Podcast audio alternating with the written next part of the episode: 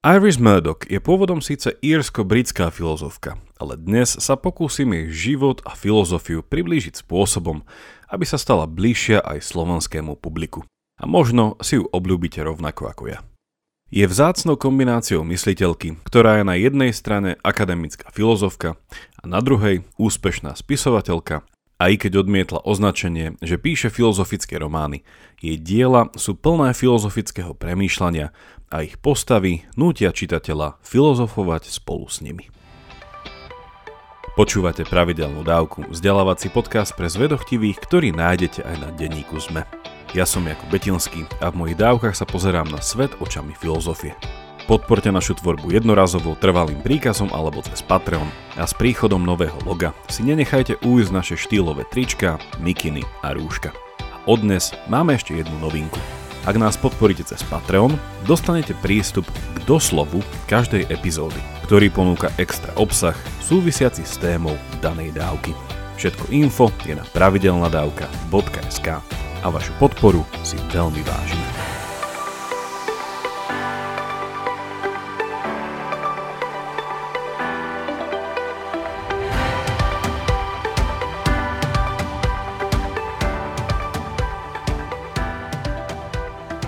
Iris Murdoch sa narodila rok po konci Prvej svetovej vojny a umiera tesne pred začiatkom nového milénia. Vyrastala v Londýne a neskôr vyhrala štipendium na Oxford, kde študovala tzv. grades, klasické štúdia zahrňajúce literatúru, históriu, filozofiu a štúdium samotných jazykov starovekého Grécka a Ríma. Po ukončení štúdia a počas druhej svetovej vojny začala pracovať na britskom ministerstve financí a následne v správe Spojených národov pre pomoc a obnovu, ktorá bola založená v 1943 a neskôr prešla pod OSN. V rámci tejto práce sa dostala z britských ostrovov na európsky kontinent. Strávila čas v Bruseli, Innsbrucku a nakoniec v utečeneckom tábore v Gráci a počas týchto ciest sa mala možnosť stretnúť aj s francúzskym existencialistom Jean-Paul Sartrom. Po skončení druhej svetovej vojny bola rok na postgraduálnom štúdiu na Cambridge, kde spoznáva pekuliárnu postavu britsko-rakúskeho filozofa Ludvika Wittgensteina. Následne učí 15 rokov filozofiu na St. Anne's College na Oxforde a neskôr na Royal College of Art. 1954 vychádza jej literárna prvotina Under the Net, ktorá bola preložená aj do češtiny a dva roky na to, v 1956, sa vydala za Johna Baileyho, ktorý sa neskôr stal oxfordským profesorom anglického jazyka. V 1973 jej vychádza román The Black Prince, za ktorý dostala významné ocenenie, tzv. James State Black Memorial Prize a dokonca je Čierny princ preložený aj do slovenčiny. A možno naň budete mať šťastie rovnako ako ja v antikvariáte. O 5 rokov neskôr vyhráva prestížnu Brookerovú cenu za román The Sea, The Sea, ktorý je v mnohom vrcholom jej literárneho umenia. Dva roky pred smrťou jej bola diagnostikovaná Alzheimerová choroba. Umiera v Oxforde 1999 a ešte v tom istom roku vydáva jej manžel jej memoáre. Toľko v krátkosti na predstavenie tejto možno pre vás neznámej filozofky a spisovateľky. Poďme si trochu priblížiť jej filozofiu.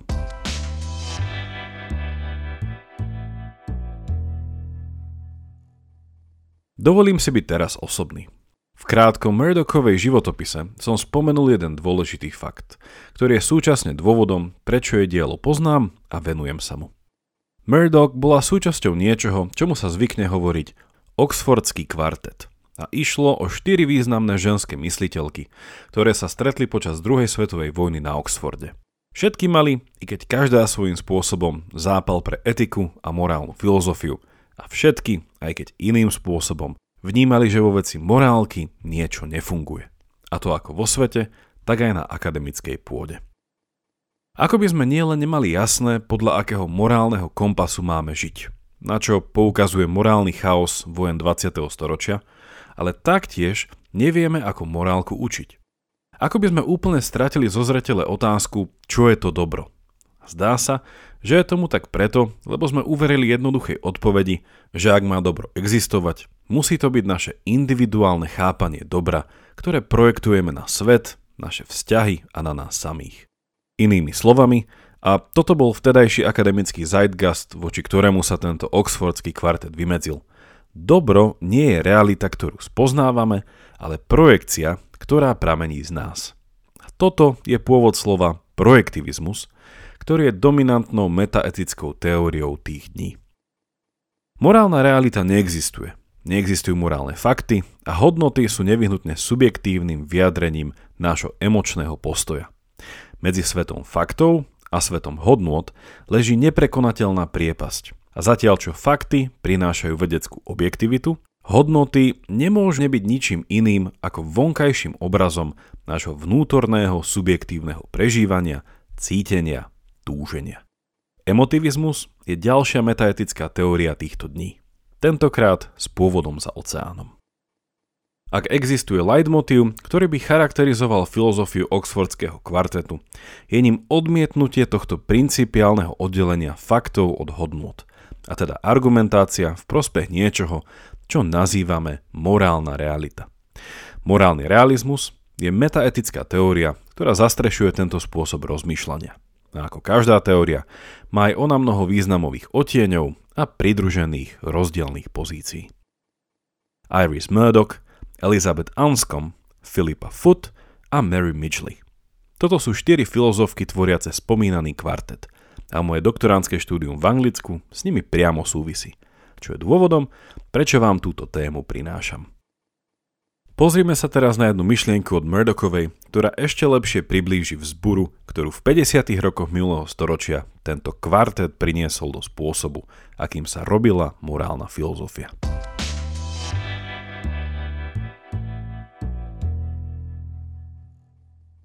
Hľadanie tzv. morálnej reality znie v mnohom ako vydanie sa s Alicou zajačou norou do krajiny zázrakov. Ak morálna realita existuje, dnešnému uchu to naozaj znie ako existencia nejakej krajiny zázrakov. Dovolte mi krátku anekdotálnu odbočku.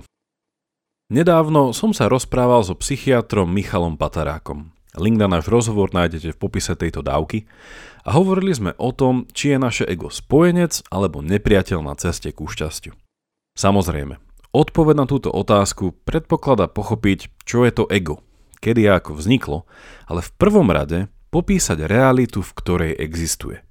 Ego nie je balón, ktorý si naše telo drží v ruke a unáša ho k idealistickým nebesiam. Ego je istá časť reality, ktorou sme my sami a cez ňu sme vo vzťahu k tej časti reality, ktorou my nie sme. Čo chcem povedať je to, že skúmanie nášho ja nevyhnutne súvisí s dopytovaním sa na povahu reality, ktoré je moja súčasťou. A v rozhovore sme sa k tomu s Michalom dostali. Ja som sa pokúsil popísať spôsob nazerania na morálnosť reality, ako ju vníma Iris Murdoch. A bolo pre mňa podnetné počuť zdravú dávku existenciálneho skepticizmu so štipkou nádeje, keď mi Michal s mnohoročnou klinickou praxou oponoval, že on by síce chcel, aby mal svet nejakú morálnu štruktúru, ale asi ju nemá. A toto je presne to, o čom hovorím, keď používam slovné spojenie morálna realita. Vo zvyšku dnešného rozmýšľania sa pokúsim načrtnúť Murdochovej chápanie tejto našej každodennej krajiny zázrakov.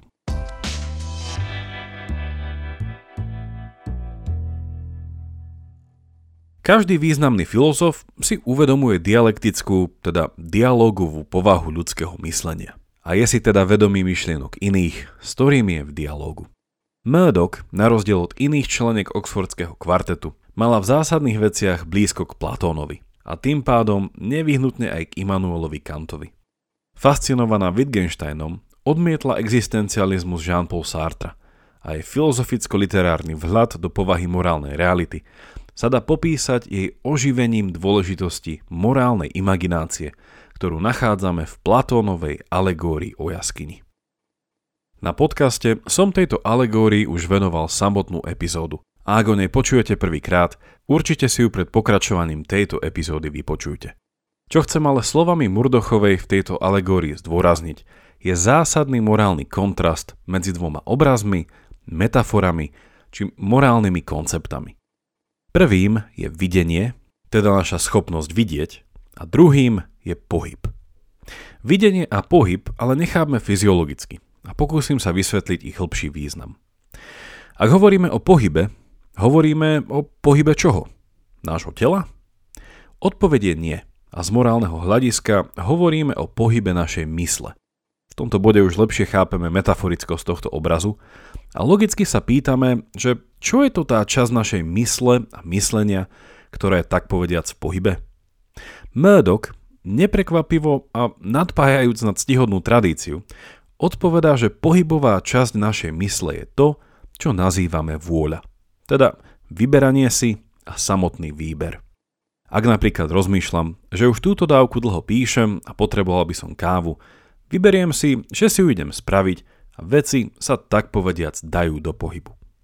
Vôľa, chcenie či výber niečoho dobrého je to, čo nám tento koncept pohybu komunikuje.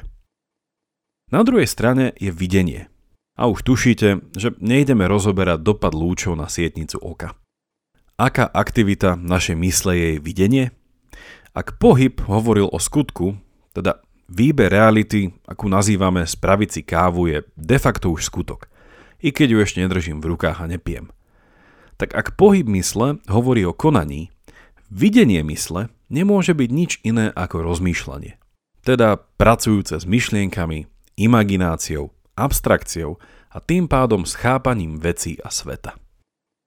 Ak hovoríme o videní a pohybe, Zjednodušene nehovoríme o ničom inom ako bežnej skúsenosti, že svet, realitu, seba a iných spoznávam, čo sa deje na úrovni myšlienok a potom vzhľadom na toto poznanie konám. So far so good, povedala by Murdoch. Ale skúsim toto intuitívne chápanie trochu skontroverzniť a posunúť nás v zajačej nore trochu bližšie ku krajine zázrakov, teda našej hľadanej morálnej realite. Ak to nám v tom pomôže, nuž, kto iný ako Jean-Paul Sartre.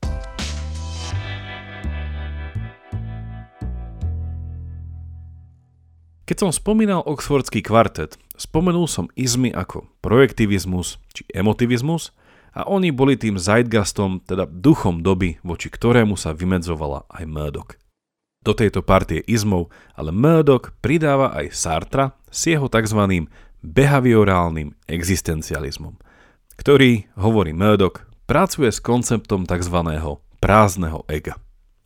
Murdoch o tom píše na viacerých miestach, ale odporúčam zbierku jej troch esejí s názvom The Sovereignty of Good, preložiteľné ako zvrchovanosť dobra, kde toto prázdne ego opisuje ako pohyb bez videnia.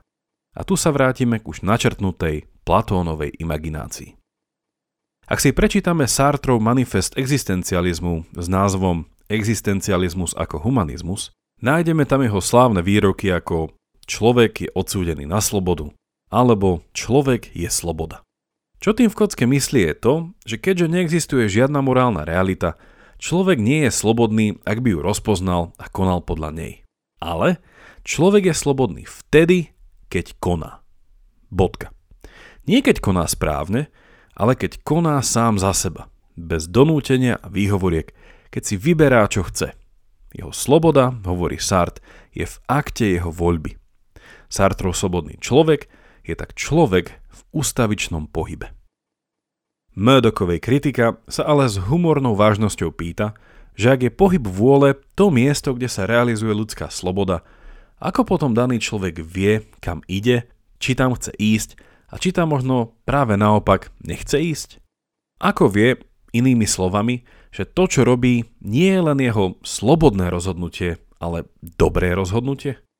Ako asi v tomto bode začínate tušiť, videnie a pohyb sa dá nahradiť nielen slovami ako myšlienky a voľby či skutky, ale tiež dichotómiou medzi dobrom a slobodou.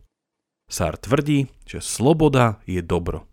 Teda, že sloboda je nadradená dobru. Ale Murdoch jedným dýchom dodáva, že dobro ako morálny koncept je zvrchované a má vždy prednosť. Ak by to tak nebolo, naše vyberanie a konanie je slepé. Bude to slepý pohyb prázdneho ega, ktoré je bez poznania.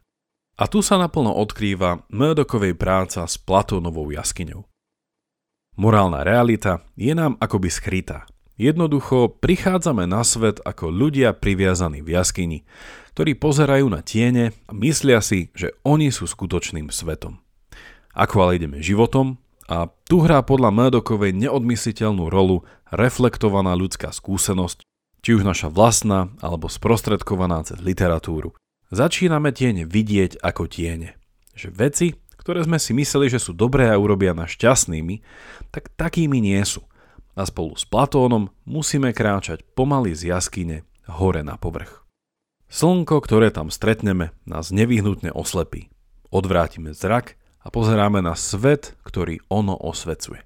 A to je pointa morálnej reality. Poprvé, vidieť veci, teda nás samých, naše vzťahy, túžby a tak ďalej, pod tým správnym svetlom. Vidieť ich také, aké v skutočnosti sú, keď sú oprostené od ilúzií, mylných predstav, fantazírovania a myšlienkových tieňov. A po druhé, pre Platóna samotné slnko predstavuje formu či ideu najvyššieho dobra – a tá je tým svetlom, vďaka ktorému vidíme veci pravdivo a následne tak konáme. Murdoch nebola veriaca, na rozdiel od iných členiek Oxfordského kvartetu. A tým pádom by netvrdila, čím nenaznačovala, že týmto slnkom je istá koncepcia osobného boha. Súčasne bola ale presvedčená, že takýto ideál, či idea dokonalosti, čo je rovnomený názov jednej eseje, tak takýto ideál musí existovať a to už len z logických dôvodov, pretože inak by naše čiastkové chápania dobra nedávali zmysel. Inými slovami, morálna realita, ak existuje, nás tlačí k stále lepšiemu, i keď nikdy úplnému poznaniu morálneho ideálu, teda dobra s veľkým D, vzhľadom na ktoré je moje videnie, tak aj môj pohyb dobrý. Ako ale vedel už Platón, Dokonalosť nie je ľudská vlastnosť a pohľad do slnka oslepuje.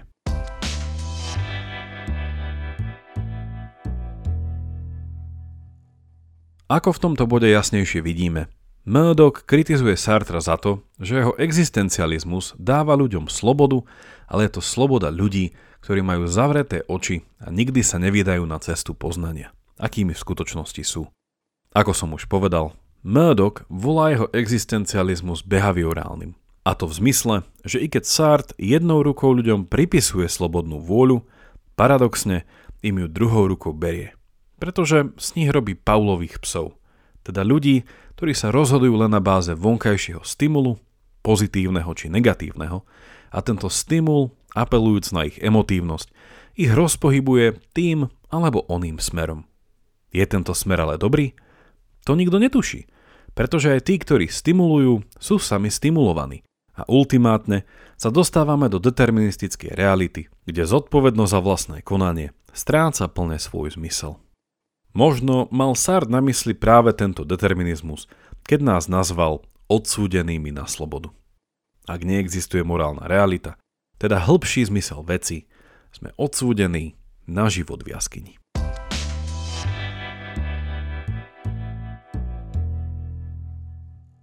O Murdochovej a jej morálnom realizme, ktorý niektorí nazývajú aj reflexívny či imaginatívny realizmus, by som mohol hovoriť ešte dlho. Verím, že sa mi podarilo vás aspoň trochu presvedčiť o príťažlivosti jej spôsobu rozmýšľania nad svetom. Či už s ňou súhlasíte, alebo nie. Morálna premena či rast, teda ak sa chcem meniť k lepšiemu alebo stávať sa lepším, začína podľa nej vždy zmenou myslenia. Teda zmenou toho, ako veci vidím. Literatúra a hlavne romány ako napríklad Dostojevského bratia Karamazovovci, Dickinsova Vianočná koleda, Frankenstein od Mary Shelleyovej či Murdochovej vlastná tvorba sú v tomto veľmi nápomocné. A rozprávky. Skoro som zabudol spomenúť rozprávky, ktoré sú tiež tou časťou umeleckej literárnej tvorby, ktorá nám pomôže vidieť veci inak. A možno lepšie. V rozhovore s Michalom Bazarákom som preto úmyselne spomenul podobnosť medzi Murdochovou a Tolkienom, autorom pána prstenov, ktorý chápal účel svojich epických rozprávkových príbehov rovnako. Pomôcť nám vidieť seba a svet pod správnym svetlom. Toľko na dnes a vďaka za počúvanie. Ak máte ohľadom dnešnej dávky nejaký koment alebo otázku, Napíšte mi ju cez naše sociálne siete alebo e-mailom na jakub.pravidelnadavka.sk A máme ešte jednu novinku. Ak nás podporíte cez Patreon, dostanete prístup k doslovu každej epizódy, ktorý ponúka extra obsah súvisiaci s témou danej dávky. Všetko info je na pravidelnadavka.sk a vašu podporu si veľmi vážime.